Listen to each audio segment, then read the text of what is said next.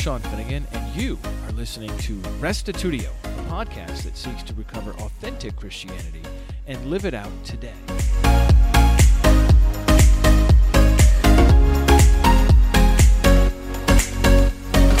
Did you know that scholars who work on Jesus divide starkly into two major camps? On the one hand, the evangelicals do such great work on the existence of God, the historicity of resurrection, and the reliability of Scripture. But then they read the Gospels through the filter of their theological commitments, always coming away with a Jesus that looks suspiciously like the second person of the Trinity, regardless of what the text says. On the other hand, liberal scholars tend to get the message of Jesus about the kingdom right, but then, due to their anti supernatural presuppositions, deny the resurrection and end up with a failed prophet. In this presentation, recorded way back in 2008, I share about my own quest to benefit from both evangelical and liberal scholarship to identify the genuine Jesus of the first century.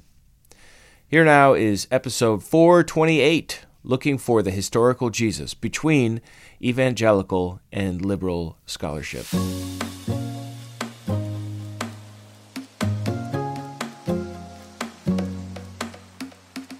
Good evening, everyone. It's an honor to be here and to uh, address you. very excited. I've written 19 pages, bless my heart, as they say in the South. I will not read 19 pages to you. Bless my heart again. Thank you. I'm one of these people that likes to know what's new in the field of theology, and in particular, the subject for tonight is Jesus of Nazareth and what the scholars, what, what books are being produced. So I go to the bookstore a lot, and they, they have cafes in these, in these huge bookstores these days. And, and what I do is I go to the Christian section and I go to the, the shelves that are very familiar to me. And what I do is I, I sort of scan the titles and I, and I try to see what's new. What has come out that, what's the next great book that has come out that's going to change everything? You sort of get a feel for where all the books are and, and what, who's writing what. And th- this one time I was there and there was an Asian girl, a 20 something year old Asian girl next to me and and she was staring at the books, and I was, and we were just kind of look. And I looked over, and she she had this weird sort of quizzical look on her face, and she had passed by, you know, a few times, and I and I, I just kind of turned to her. I said, "Can I help you find something? You know, I don't work here, but you know, and it's kind of a weird question, but can I help you find something? Because I probably know more or less where the books are or whatever." And she says, I, "I'm brand new to the Christian faith, and I want a book describing the basics of Christianity." And so at once, I'm, I'm very excited. I mean, what an opportunity, right? You get to recommend the one book this brand new person who's a blank slate has ever read on the subject of Christianity. And then at the same time, I, I feel this like ineptness sweep over me as, I'm, as I'm staring at this shelf of books because there's really only two kinds of books there on the shelf the evangelical Jesus is God genre and the liberal deconstructionist anti miracles Jesus is a failed prophet type.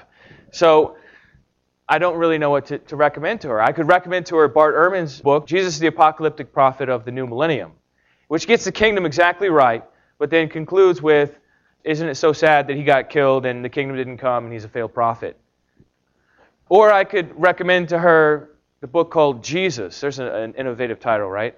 By Chuck Swindoll, the chancellor of Dallas Theological Seminary in which he does wonderful with the miracles, you know, supernatural stuff. There's no problem there. But in his first chapter, he, he makes a case who is this man? Who is this man? And there's like these different scenes into Jesus' life, and it concludes with, and he's God, the second member of the Trinity. I'm just like, hmm.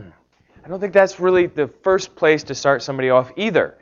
So I think I, I just told her to read the Bible. Uh, and it, it, it, struck me as kind of like I'm in, I'm in a weird position here. Basically, what I'm saying is that none of these books can help you. I'm sorry. I know that sounds strange, and you probably think I'm just this cult person. But the Bible's on the other shelves, on the other side, and, and maybe you can find some help there. And uh, that, that seems to be my conundrum. You know, what is the deal with this polarized, either you have this evangelical thing or this liberal thing? Where's, where's the middle of the road here? That's what I seek to find. I was thinking about this earlier. Either I'm crazy, which is possible, or there's a massive deception in scholarship on Jesus. because I, I'm convinced that the evangelicals and the liberals do some things really well and some things really badly. And I, I want to propose something. I, I want to propose that on the one side, where we have this mountain of evangelical scholarship, and on the other side, you have this mountain of liberal scholarship, that we can somehow walk between the two, taking and borrowing the best from both, but leaving the, the worst behind. So that's sort of my goal. I'm going to be referring to evangelicals and liberals. What do I mean when I say evangelical? Well, I mean somebody who basically believes in Orthodox Christianity, who believes God is a Trinity, you go to heaven when you die, you're once saved. You know, the standard run of the mill Christianity that you find in TV, on the radio.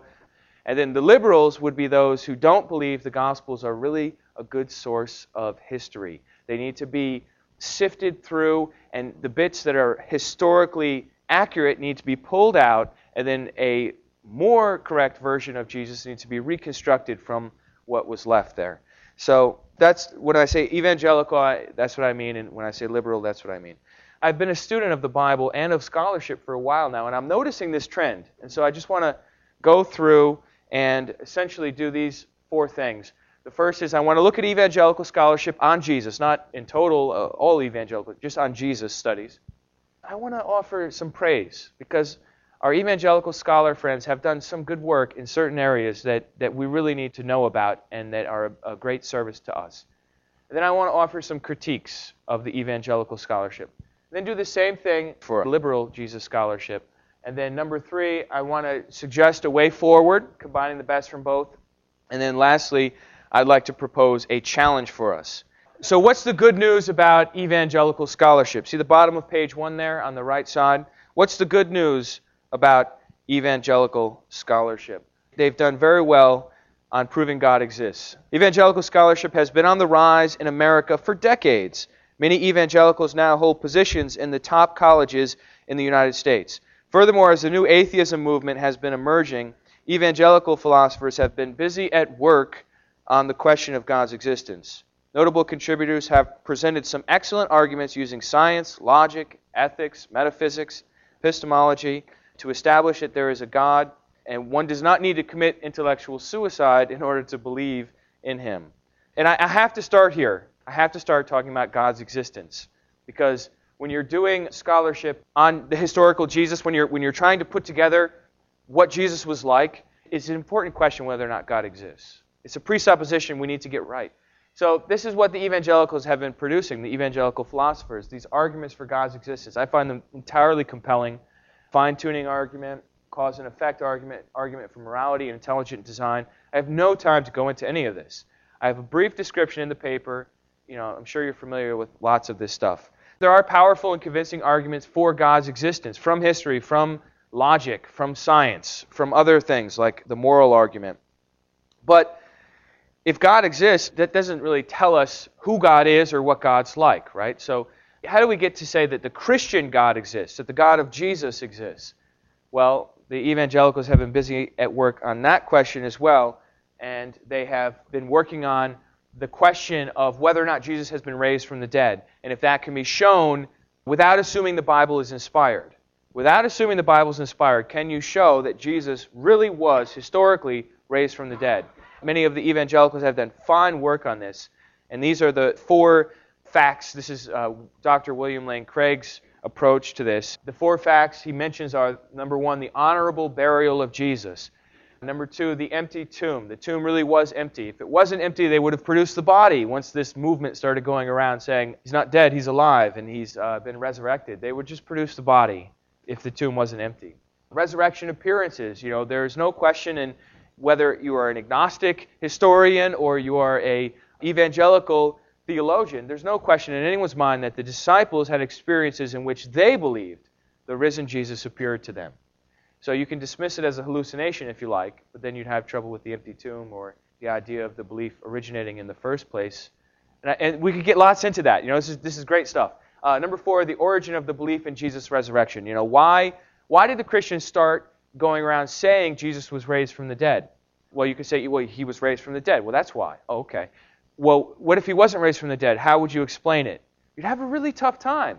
Because all throughout your Old Testament and Jewish expectation of the first century, resurrection is always linked with this event in the end of the world where everyone gets raised together. There's no idea of a, a resurrected Messiah in the middle of history. You know, it's just kind of a weird belief that came out of nowhere 2,000 years ago. It's almost as if somebody actually got resurrected, you know.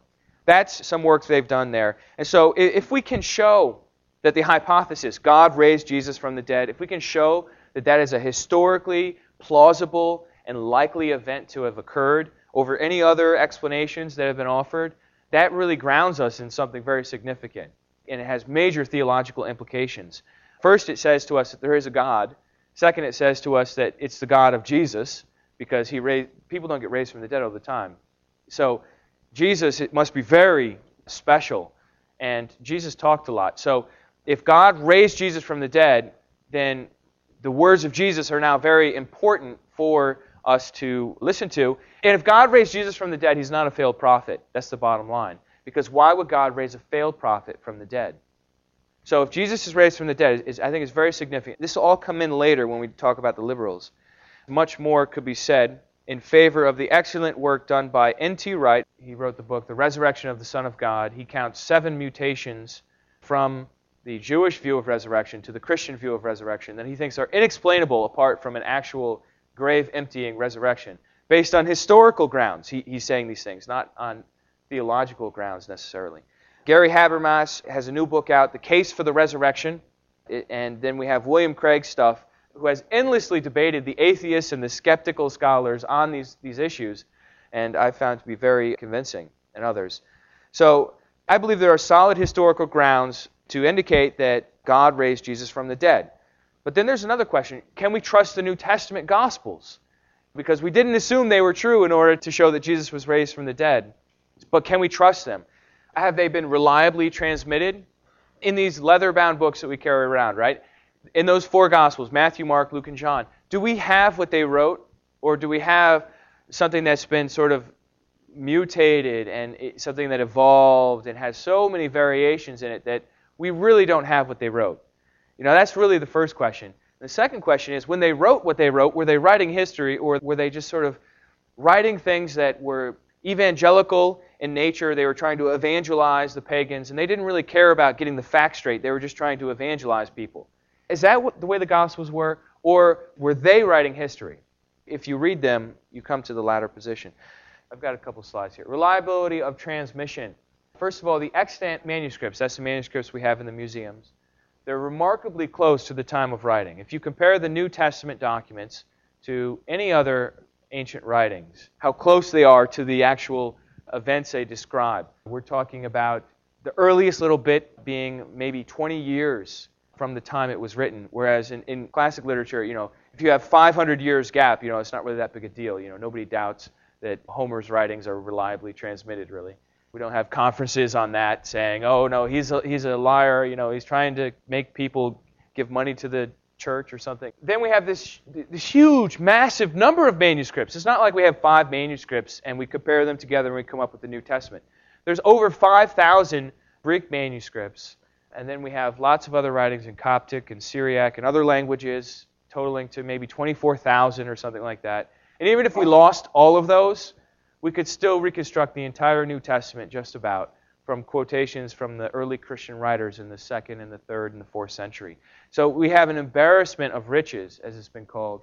According to A.T. Robertson, the Greek text we have today is 99% identical to what the apostles actually wrote. What about that 1%?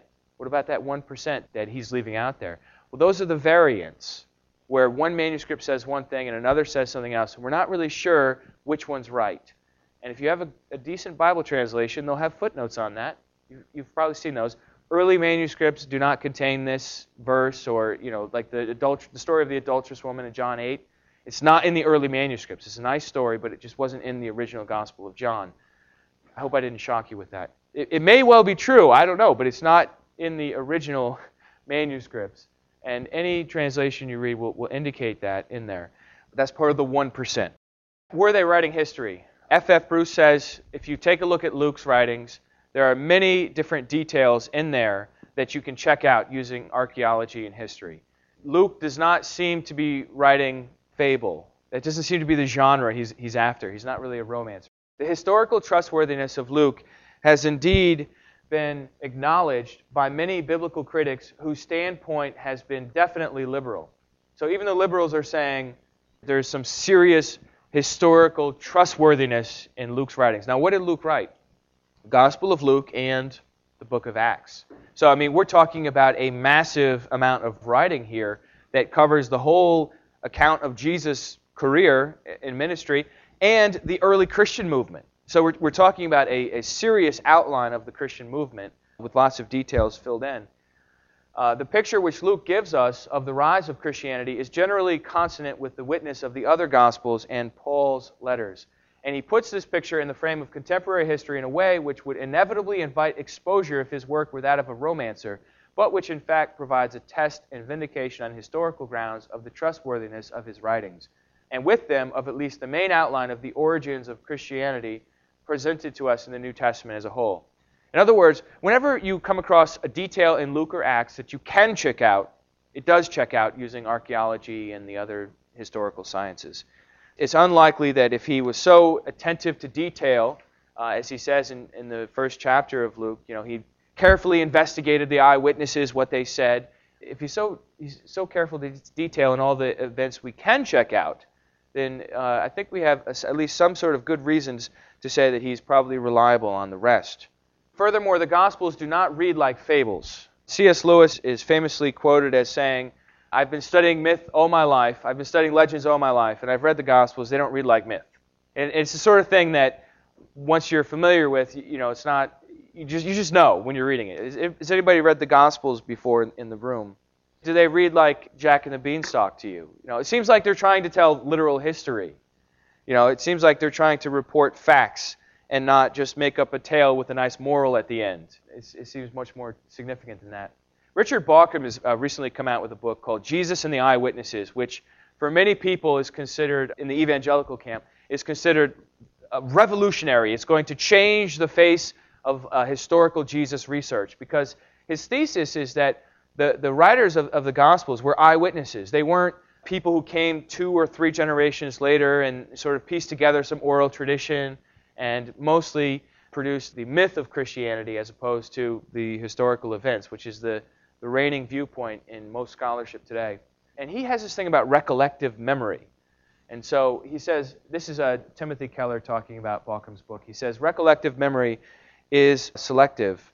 It fixes on unique and consequential events. It retains irrelevant detail. It takes the limited vantage point of a particular rather than an omniscient narrator, and it shows signs of frequent rehearsal. These same marks are in the gospel narratives. Vivid and important events can stay with you for decades if frequently rehearsed and or retold. Factor in the fact that the disciples in the ancient world were expected to memorize master's teachings and that many of Jesus' statements are presented in a form that was actually designed for memorization, like the Beatitudes, the Sermon on the Mount. There's, there's structure to that that would lend itself to be easily memorized the parables, they're vivid pictures. You have every reason to trust the accounts. Uh, so that's just a little bit on that. You know, I'm not trying to be exhausted. I'm surveying what the evangelicals are doing well on Jesus scholarship. And if you're interested in that, I've got footnotes all over the place of books that go into that in greater detail. Unlike the Quran, the Gospels do not conspire to agree on every point, but act like true eyewitnesses. True eyewitnesses tend to see things from different angles. It's not like you, you call them in, the policeman calls them in, and they give exactly the same story. If they gave exactly the same story, the policeman would dismiss all of it because he, he would know that they collaborated ahead of time to all say the same thing. And so when we look at the four Gospels, we don't see them following exactly the same script, do we? There's variation, there's different angles on things, and that lends itself to credibility, I think. Whereas with the Quran, one of the early caliphs or imams, early leaders, went around and burned all the, uh, the different manuscripts and said, well, this is what we're, we're going to stick with, and that's it. And there was a serious control in the text. Christianity's never been like that. We've had the four Gospels, a four dimensional view of Jesus. And there have been attempts to, to get rid of the other Gospels, like Marcion did, but that's been rejected. To this day, we hold all four there together. I found this interesting. Even so called contradictory scriptures, the skeptics like to point to the four Gospels and be like, Look at these two verses, they don't match up quite, right? They've been worked out by the evangelical scholars to such a degree that Craig Blomberg, he's a professor at Denver Seminary, he says, despite two centuries of skeptical onslaught, it is fair to say that all the alleged inconsistencies among the Gospels have received at least plausible resolutions.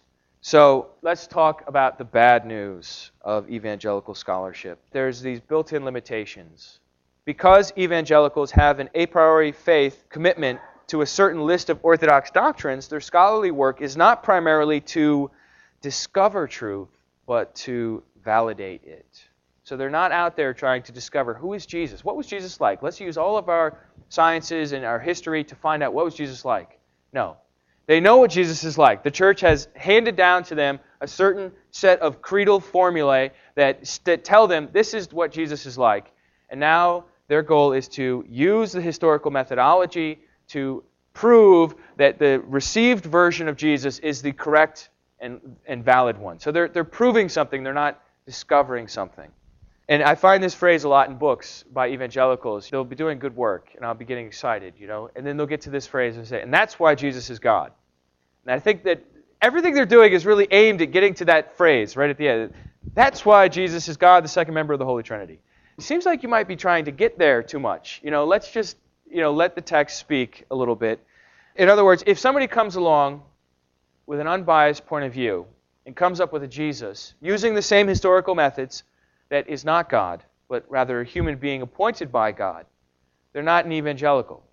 So that's why evangelical scholarship can never produce a, a Jesus that's not God. It just cannot. It has the built in limitation of that fact. Because if they did produce a different Jesus, they wouldn't be evangelical anymore. You see what I'm saying? So that's the limitation we have built in here. But what if, and this is our thesis for our whole movement, but what if the orthodox view of Jesus is wrong? Just what if? So if your limitation is always to produce the same Jesus that you know is always right, but what if your assumption in the first place is wrong?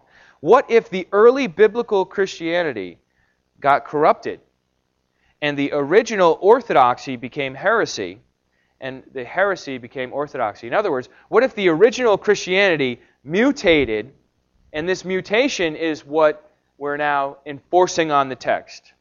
And that's, I think, our position, isn't it? that there was a biblical account that people, six billion people around the world can read in all these different languages, and that's why they keep coming to the same truths. But if the church gets in there and say, "Whoa, whoa, you're reading that wrong," let me show you how to read that.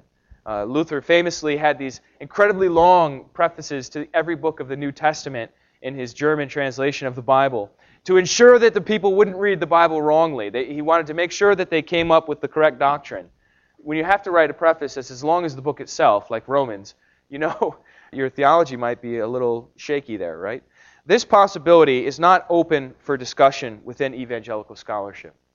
The idea that maybe original Christianity mutated before the creeds got written, that idea is not, is not open for discussion. So that's a severe limitation. What's some other bad news about evangelical scholarship?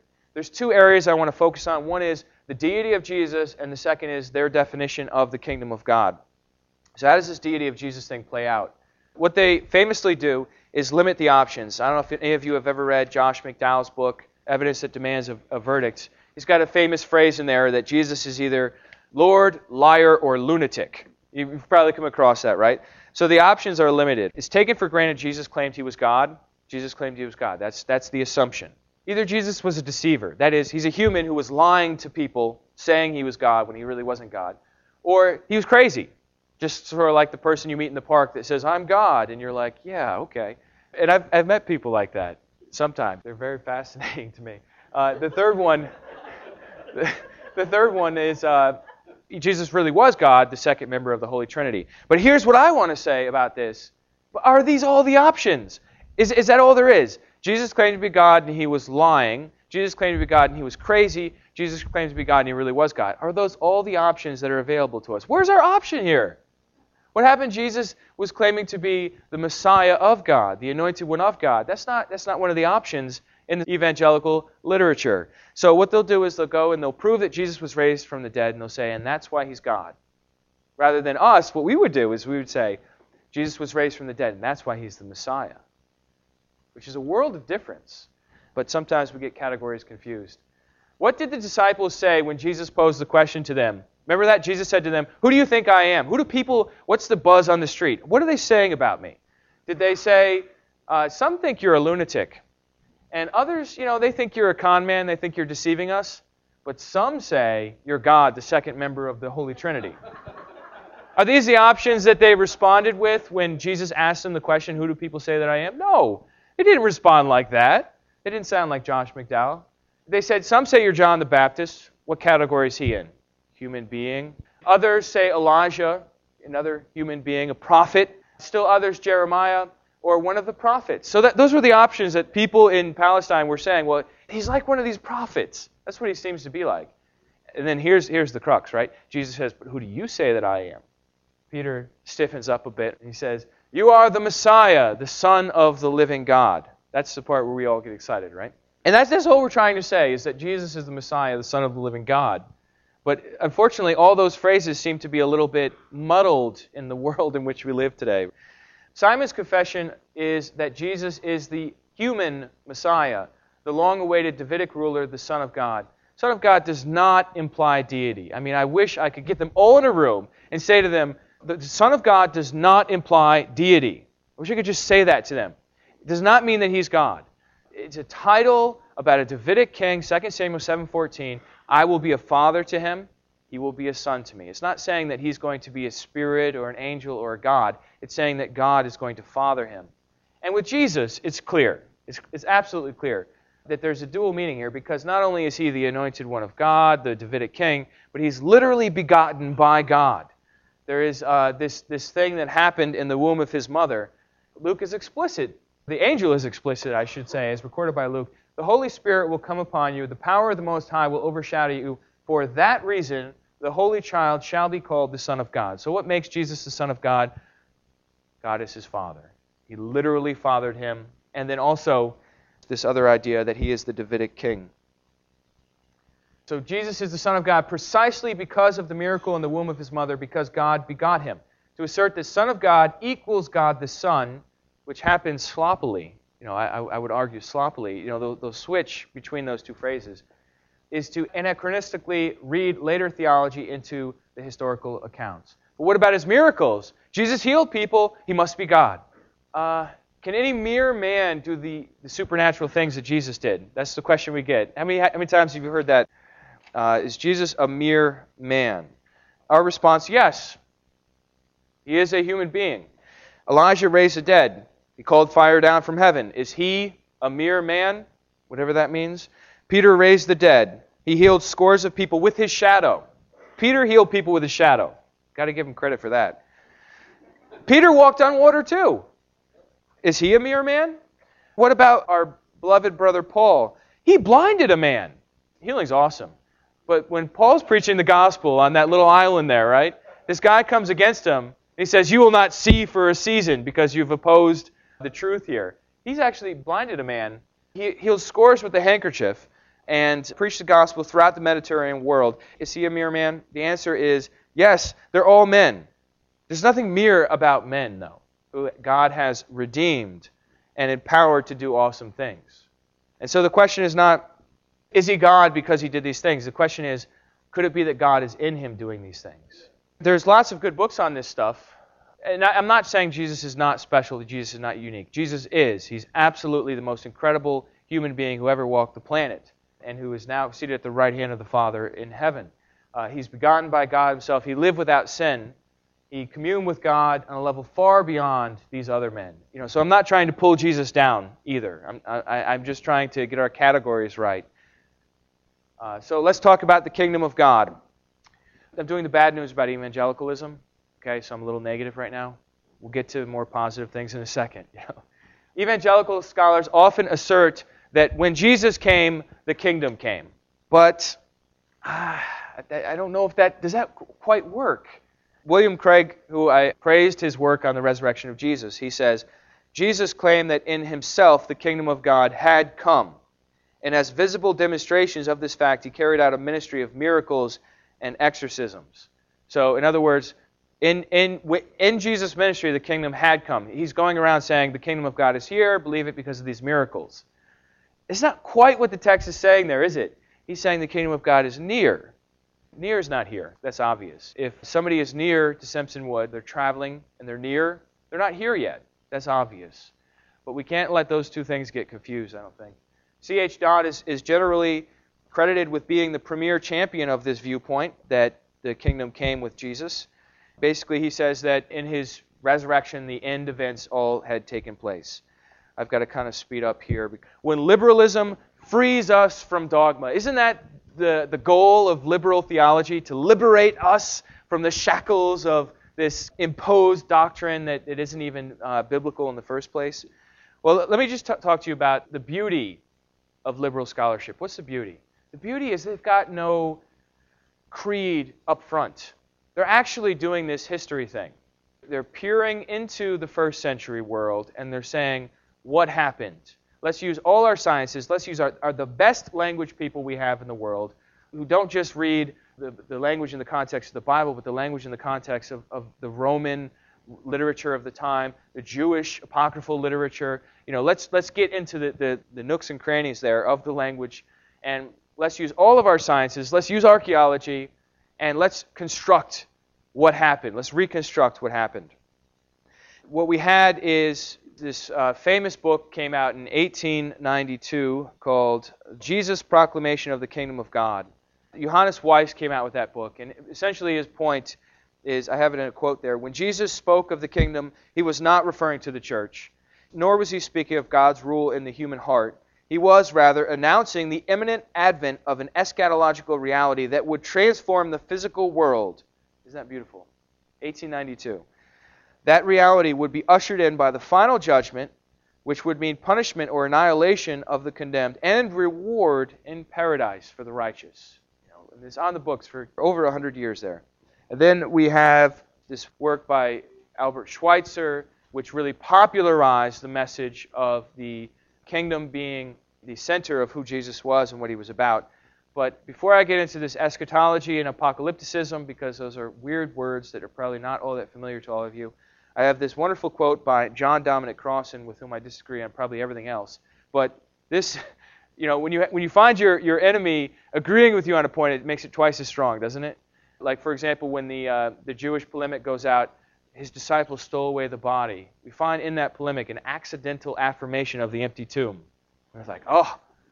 So this is John Dominic Crossan's affirmation of our viewpoint of the kingdom stuff. Eschatology is a vision of God's own cleanup of God's own world, now grown toxic from evil and impurity, injustice and oppression, war and violence. You know, there's something to be said for somebody who can write like that. An apocalypse, that's eschatology. It's the end thing that we're all waiting for. It's the kingdom of God. An apocalypse adds to that expectation claims of a special revelation about it. Strictly speaking, an apocalyptic seer could be proclaiming anything about an aspect of eschatological faith, but primarily and predominantly an apocalyptic eschatology claims a special revelation about the imminence of God's transformative action. It is to happen soon the apocalyptic seer asserts, and any day now, certainly in our lifetime. Those who are foolhardy give a precise date. History is filled with those people. Those who are wise do not. So, what we're saying here is that Jesus, this is the liberal scholarship, they're saying Jesus is best understood as an apocalyptic prophet who proclaimed the kingdom of God, that you know this kingdom is near. There's lots more that could be said. You know, I encourage you to, to read this paper to fill in some of the gaps here on uh, what the liberals are saying. I just want to, you know, sort of fast forward a bit here. We're running short on time. And uh, there's a wonderful quote here by Bart Ehrman where he talks about the coming kingdom, and he gets it exactly right. It's definitely there in the literature on the books, no question about it. Then there's this whole issue of how do we even know that Jesus really was an apocalypticist? Well, if we take a look at John the Baptist, he preached on radical repentance through baptism, forgiveness of sins, wrath to come, two categories of people. The Messiah would be the agent of the judgment, right? He's going to come, separate the wheat from the chaff, burn them up, or baptize them in spirit, or both, however you read that. And then the kingdom is nearly here. He's going around saying, Repent, the kingdom of God is at hand, it's near. This is what we call apocalypticism. It's hard to misunderstand him. Either he was a first class apocalypticist, or the writings about him are hopelessly distorted, and we just can't know anything about John the Baptist. So the question is, why did Jesus go to John for baptism? Even more important for us who don't believe Jesus ever sinned. Why would Jesus go to John for baptism? Did not the former submit to the latter's baptism because, Jesus, the former believed what the latter taught? So if the Baptist heard that repentance was required and that judgment was coming, must not Jesus have thought this too? If Jesus didn't agree with John's message, what was he doing getting baptized by him? It wasn't because he was a sinner in need of repentance. You know, he wanted to publicly associate with John's message. He was saying, This is God's man here, and I, and I, I want to lend my credence to that.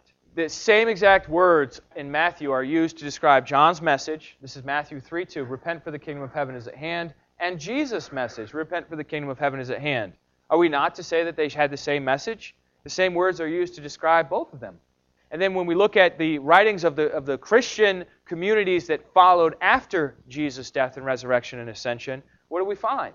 We find that they're filled with lots of abundant evidence that Jewish eschatological expectation stands at the conclusion as well as the beginning of Jesus' career. In other words, the Christian movement was highly focused on this end of the world stuff, this kingdom of God, this second coming of Christ stuff. It was at the heart of the Christian viewpoint of the subject. Jesus is the only connector, though, between John the Baptist and the early Christian movement. Why not ask the man himself? There's a novel idea. We look through the sayings of Jesus as recorded for us in the Gospels, and we find that he's proclaiming the kingdom of God in repentance. He sends out the 12 and the 70 with the same exact message. They don't change the message. John Hick cuts to the heart of Jesus' message when he says, Jesus' central message, then, was a call to repent, to believe that the kingdom was about to come, to begin to live the life of the new age. This was a life of love. Here, Jesus stood within a strand of Jewish thought that became prominent in the first century. Uh, is Jesus a failed prophet? Okay, this is the bad news uh, about the liberals. They get the kingdom right, but then they say, and isn't it so sad that he was killed by the Romans and the kingdom never came? There's a lot of business about this failed prophet stuff and also the uh, anti supernatural tendencies of the liberals. They assume there's no God, and now let's do history. Or whether or not there's a God, let's forget about that. Let's just make it so that our methodology of history, our historiography, is completely naturalistic, so that there's no pro Christian bias. Well, what happens? You have to get rid of all the miracles of Jesus. And so now you're at it with the scissors in the Gospels, trying to find the authentic parts. And I, I interact with that some in, in the paper and, and, try to present my own argument against that sort of thing. And then where are we left at the end of the day? Dale Allison has this stunning remark for us at the end of his book. He says, And yet, despite everything, for those who have ears to hear, Jesus, the millenarian herald of judgment and salvation, says the only things worth saying. For his dream is the only one worth dreaming. If our wounds never heal, if the outrageous spectacle of history filled with cataclysmic sadness is never undone, if there is nothing more for those who were slaughtered in the death camps or for six year olds devoured by cancer, then let us eat and drink, for tomorrow we die. If in the end there is no good God to calm this sea of troubles, to raise the dead, to give good news to the poor, then this is indeed a tale told by an idiot signifying nothing. So either the kingdom happens or Jesus is in the category Josh McDowell labels as lunatic. But if it does come, then his dream is the only one worth dreaming. The future Jesus preached about is the only future worth preaching about, and it alone is that in which we should put our faith. But how can we know which is the case? How can someone know the future? What if a future event was projected into the past in order to demonstrate in the middle of history that this prophet was in fact validated by God? And essentially, my case is that's the resurrection. The resurrection is the validation that we seek to know that God has vindicated his prophet who preached about the kingdom. So, however we work out the kingdom of God is near and the eminence expressions, we have to hold it in tension with the fact that God has resurrected him. So, the idea that he's a failed prophet is just not going to fly intellectually, I don't think. So, let me just conclude. I've got some uh, challenges to our movement. Any movement that hopes to survive must have its identity clear. Our very existence as an independent stream of theological thought depends on this there is often a tendency to cozy up with the evangelicals because of the similarities we share with them regarding our mutual trust of the biblical documents and our faith in the resurrection of Jesus. However, we are not evangelicals.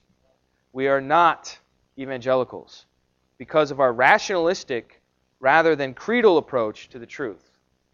In other words, we are repeatedly doing the Berean exercise to discover truth rather than confirm what the creeds have always said.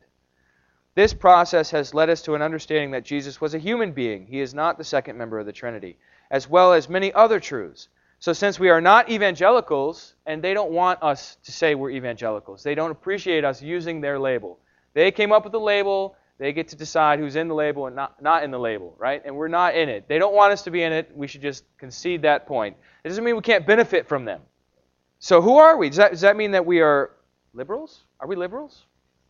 Anybody feel liberal? I feel liberated.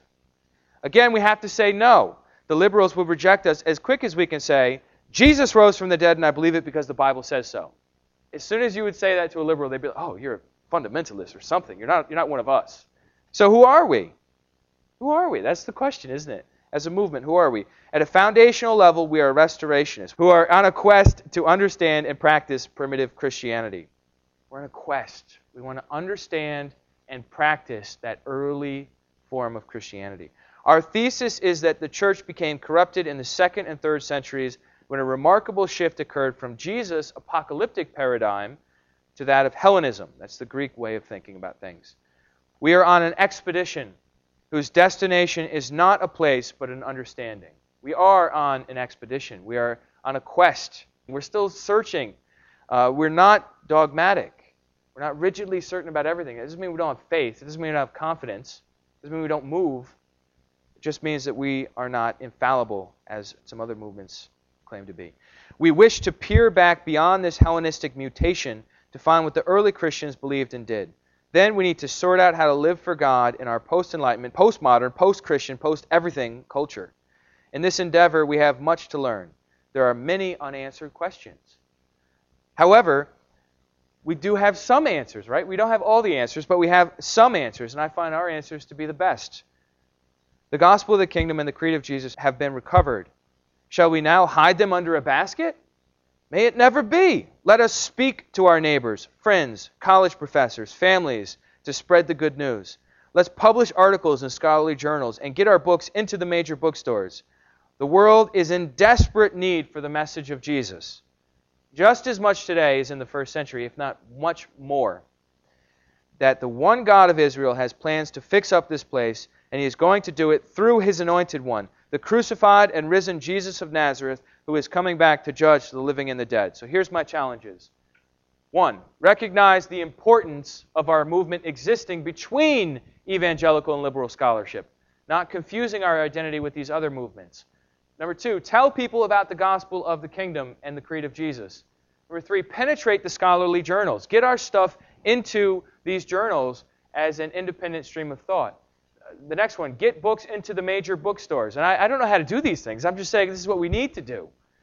Uh, so don't ask me questions about how to do this. Develop websites. Well, I have a website to popularize the message. And number four, see number two, right? Get the word out. Get the word out. We need to speak the gospel. So that's what I wanted to say tonight.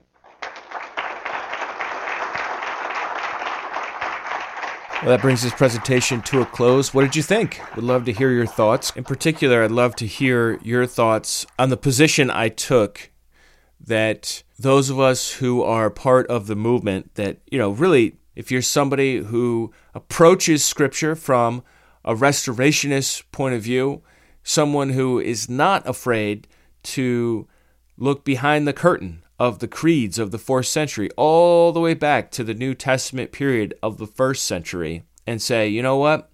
I know it's traditional to believe that the damned are tortured forever in hell. And I know it's traditional to believe that everyone goes to heaven when they die. And it's traditional to believe Father, Son, Holy Spirit, three persons, one God, co equal, co eternal, co essential. But I don't find those teachings in the New Testament. I just don't find them there. Uh, then you are part of this movement. And and my question to you is would you identify as an evangelical? Would you identify with liberal, or as they like to designate themselves these days, critical scholars? How would you self identify when it comes to these two huge camps? Would love to hear your thoughts on that. Come on over to restitutio.org and find episode 428, Looking for the Historical Jesus, and leave your feedback there. Some folks have done that for our episode last week, which was called Why Did Jesus Die? And it explored a number of atonement theories. Someone named Michael wrote in, Wonderful teaching, Sean. God bless you. Carrie wrote in, Very interesting to keep in mind as I read through the scriptures. M. Kara said, Divine justice and mercy, as described in Ezekiel 18, clearly denies any moral or theological grounds of vicarious punishment and salvation on the merit of others, either a father like Adam or a son like Jesus, clearly contradicting the salvation theory proposed by Paul, who believed Jews would eventually be saved by the merit of righteousness of the fathers, and Christians by the merit of Jesus' righteousness, culminating in his death. Socinius, I think uh, M. Cora means to say Socinus, was probably right in not following Paul on this key theological stance. The Quran, in line with Ezekiel 18, also denies salvation on the merit of the fathers or Jesus, but stressed individual responsibility. What are your thoughts on this issue? Right at the start, I think it's good to remind ourselves of what Ezekiel 18 said. And as I recall, it went through several generations, making the point that the child of a righteous person will not be blessed because of the righteousness of the father if the son turns out to be wicked. And vice versa, if a wicked person has a righteous son, th- then that son will not be punished for the wickedness of the father. So it is that each person stands on his or her own as far as righteousness. And I would say that based on this singular chapter, Ezekiel 18, if that's all we had in the Bible, it would make it sound that salvation is earned by performing righteous deeds and damnation is earned by performing wicked deeds. But this understanding is problematic when we consider the totality of Scripture on the one hand and the debt owed as a consequence of previous sins committed. In any good attempt at biblical theology, we need to consider all the scriptures together. For example, the scripture that says in Ephesians 2 that we were dead in our trespasses and sins following the course of this world, following the prince of the power of the air, and that as a result of that, we were by nature children of wrath, like the rest of humanity. But because of what God has done in Christ, He has, through His grace, saved us, made us alive together with Christ. And this occurred through the mechanism in Ephesians 2 8, for by grace you have been saved through faith. And this is not your own doing, it is the gift of God, not a result of works, so that no one may boast. For we are his workmanship, created in Christ Jesus for good works. And so the same Bible contains Ezekiel 18 as Ephesians 2. I guess I would throw it back to you, M. Cara. How do you interpret Ephesians 2? How do you interpret Romans 3, or any of the other soteriological New Testament texts. I believe we should work all these things together. That's part of my restorationist manifesto. I believe the Bible is coherent. Now, there can be development in Scripture. They call that the history of redemption, that over time, more information is given, more understanding comes to light. And perhaps that's what's going on here, that in a general sense, God is not going to punish people because their parents were bad. But at the same time, it is true that people do suffer because their parents are bad, if you think about it. If your parents squander all your family money on gambling, you're going to grow up in poverty. And you are going to suffer for the sins of your parents. That doesn't mean God's causing that to happen, though. That's not his judgment. But is there a way out? Now, Ezekiel 18 recognizes that someone can turn to righteousness and that that person will be blessed. But is that blessing salvation? Or is that blessing just God's favor in that person's life? I think that's really an important question for us to think about.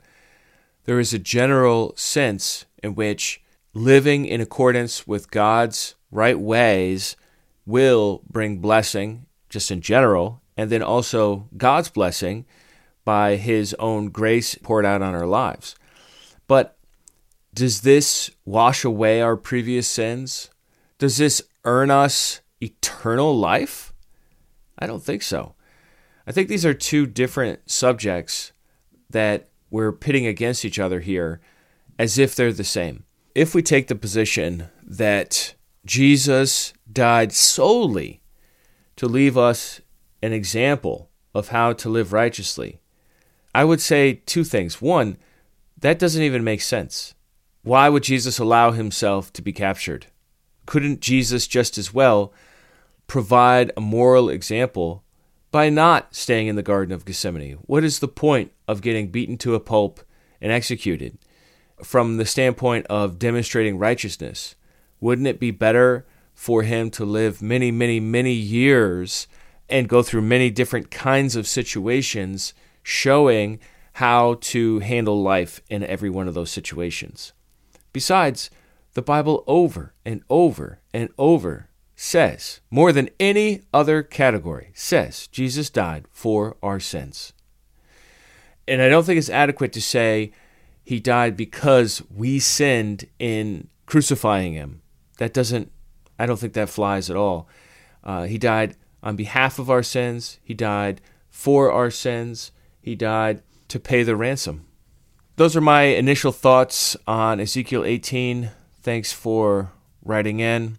Kirby also wrote in agreeing with the Muslim position and uh, giving some more information there about that. Uh, I would say on the Muslim position, I've spoken to Muslims about this before, that there's a profound sense of injustice in the Muslim system because God puts your good deeds on your right shoulder and your bad deeds on your left shoulder, and whichever one's heavier is which way you're going to go. But the problem is, what about the bad things you've done? If you have robbed a bank and then done many other good things afterwards, you still robbed a bank. You still have to face justice for that crime.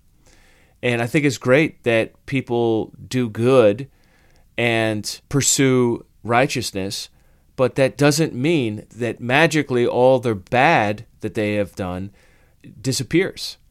And I think that's really one of the key aspects of those of us who are attracted to substitution views, whether satisfaction, penal substitution, or communal substitution.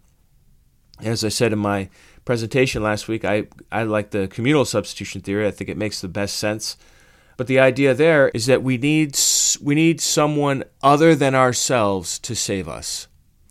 This is the whole concept of grace that Martin Luther fought so hard for. Now, to be sure, I think Martin Luther went too far. I think he swung the pendulum so far the other way that works no longer had much of a place in the theology. Grace and works are both important, and I would take more of a Erasmian position for those of you familiar with Desiderius Erasmus and how he saw things. But regardless, we do need a Savior in order to cover, atone for the sins that were previously committed. And uh, really, that's the role I see Jesus playing. And that solves this conundrum where God can be just and merciful at the same time. The Muslim God is not just because the Muslim God does not punish sin. The Muslim God grades on a curve, and as a result, those who have more good than bad are then saved.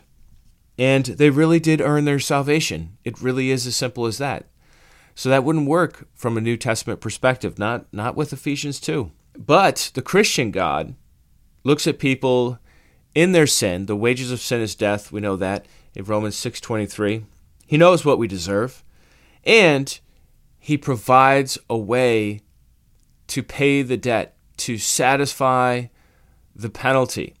And that is the death of his one and only Son, the only one who lived righteously, the only one who lived without sin, the only one who stood in Adam's place as the representative of the entire human race. And this is the one who comes in voluntarily to fulfill the prophecies of, say, Isaiah 53 and to be pierced for our transgressions, to whom the stroke was due. And when he did this, he was able to set the balance straight for us. And that's the whole idea of justification that we were set right, not by our own works, but having been set right, we are duty bound to pursue righteousness in a very Ezekiel 18 kind of way. So that, that's my two cents on it. I, I, know that probably will not satisfy at all uh, those of you who are arguing for a salvation by works position, but I, I still haven't seen anything that really deals with Ephesians 2 or any of the other statements found throughout the New Testament on this very subject from Romans, Galatians, Hebrews, and so on. So, would love to uh, dialogue more on this. Thanks for writing in. If you'd like to support Restitutio, you can do that at our website. We'll see you next week, and remember, the truth has nothing to fear.